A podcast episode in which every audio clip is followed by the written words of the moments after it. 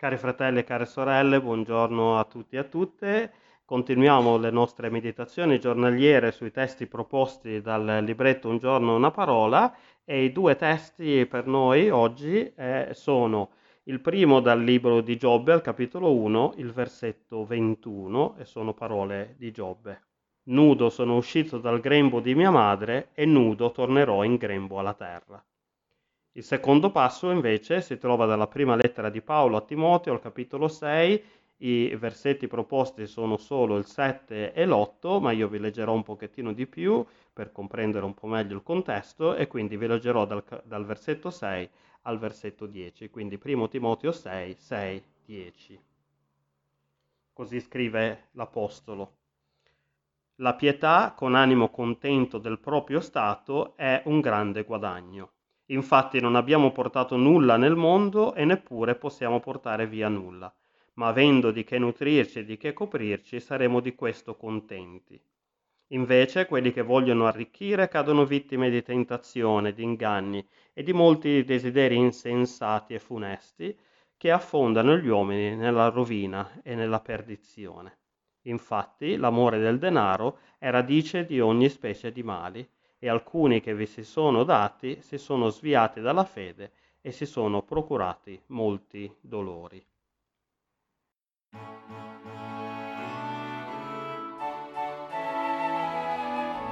Nostra forza e nostra guida è il divin consolator,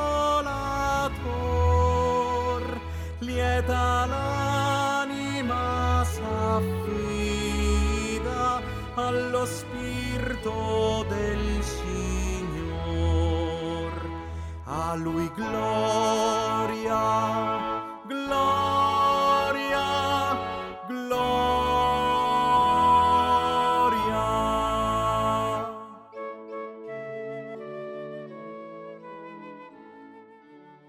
Le parole dell'Apostolo Paolo, riportate nella sua prima lettera a Timoteo, esortano anche noi oggi ad accontentarci di quanto abbiamo, cioè a non vivere la nostra vita eh, sempre insoddisfatti perché non abbiamo abbastanza o perché ci manca ancora qualcosa per poter dire di essere veramente felici, ma cercare invece sempre di vedere ciò che noi abbiamo ed essere contenti di quello. L'esortazione di Paolo al giovane pastore Timoteo è quello di insegnare a quelli che facevano parte della chiesa di Efeso, dove Timoteo era rimasto eh, per servire, eh, che passare la vita solamente cercando di arricchirsi sempre di più, a cercare di incrementare continuamente i propri possedimenti, non era una vita degna di essere vissuta, che la vera felicità invece si trova nel sapersi accontentare. Per noi oggi forse è ancora più difficile fare nostro questo insegnamento, perché eh, oggi ci sono moltissime più pressioni di quanto non ce ne fossero in Asia Minore, dove Efeso si trovava nel primo secolo d.C.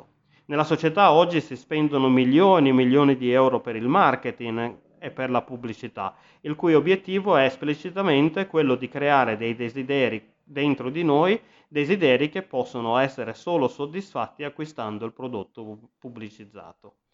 Quindi tutto intorno a noi oggi abbiamo delle grandissime pressioni a non accontentarci di ciò che abbiamo e a desiderare sempre qualcosa di più di ciò che già possediamo, anche quando ciò che già abbiamo ci consentirebbe di avere delle vite più che dignitose.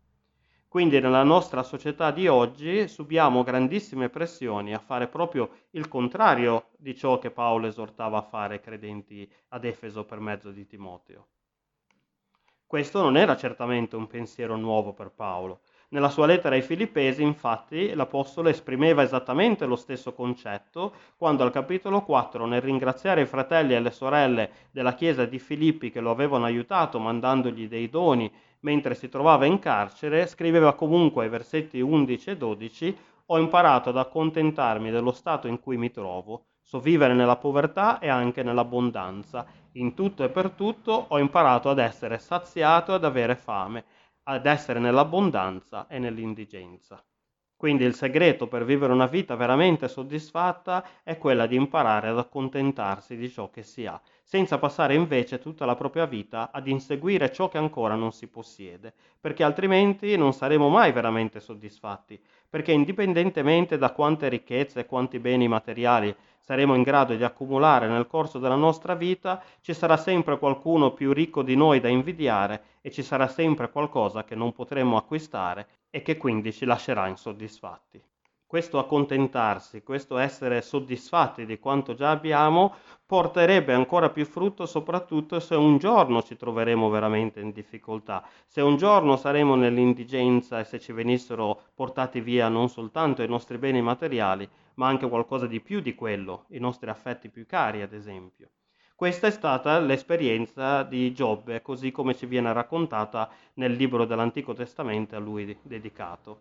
Questo strano racconto in forma poetica in cui per una sorta di sfida tra il Signore e Satana Giobbe che fino a quel momento era stato ricoperto di grandi benedizioni da parte del Signore, che gli aveva dato tutto, moglie, molti figli e figlie, moltissimi beni materiali, gregge, servi, abitazioni, eccetera, e che nello spazio di una sola giornata perse tutto quello che aveva.